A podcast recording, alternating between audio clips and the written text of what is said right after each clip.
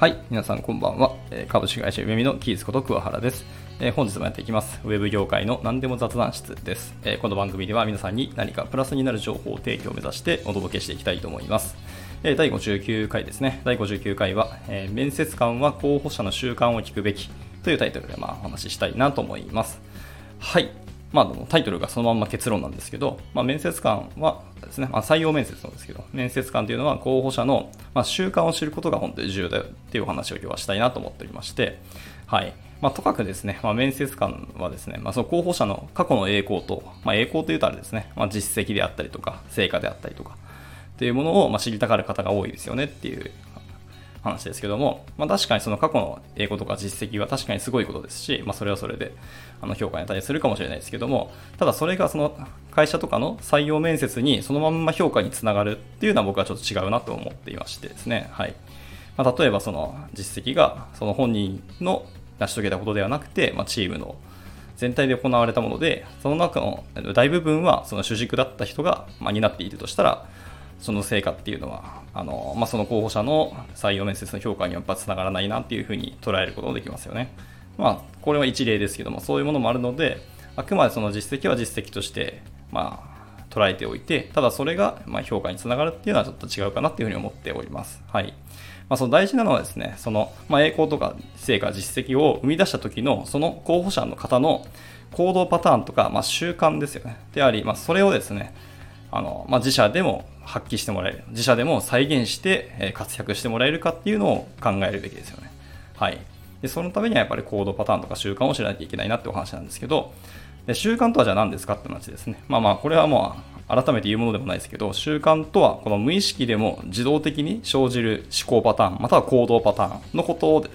習慣と、ま今回定義します。はい。まあ、やっぱり無意識のレベルに落とし込むにはすごい時間がかかると思いますね。まあ、この皆さんも実績、実績はですね、経験あると思いますけども、はい。習慣っていうのはすごい長い時間をかけた反復練習で、やっぱり身につくものですね。はい。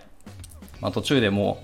う苦しいっていうか飽きるかもしれないですけど、やっぱり反復練習していく中で、あの、もう本当無意識の中で、でも再現できるっていうパターンのことですね、習慣っていうのは。はい。あの有名な1万時間の法則って、まあ、皆さんも聞いたことあると思いますけど、まあ、1万時間の法則も言ってしまえばもう習慣なんですよね、これ。まあ、基礎トレーニングのお話なんですけどもね。はい。っ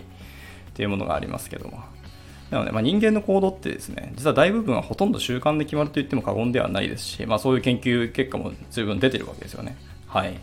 ですので、その成功する人によく聞くワードとして、あのルーティンとか、まあ、ルーティンワークみたいなのがあると思います。まあ、皆さんも聞いたことあると思うんですけど、これまさしくこれは習慣のことですよね。はい。ということですね。まあ、人が成功するにはですけど、その成功する行動パターンというのがあったりとか、また思考パターンっていうのを持つ必要があるなと思っていますね。はい。まあ、まさに習慣ですよね。はい。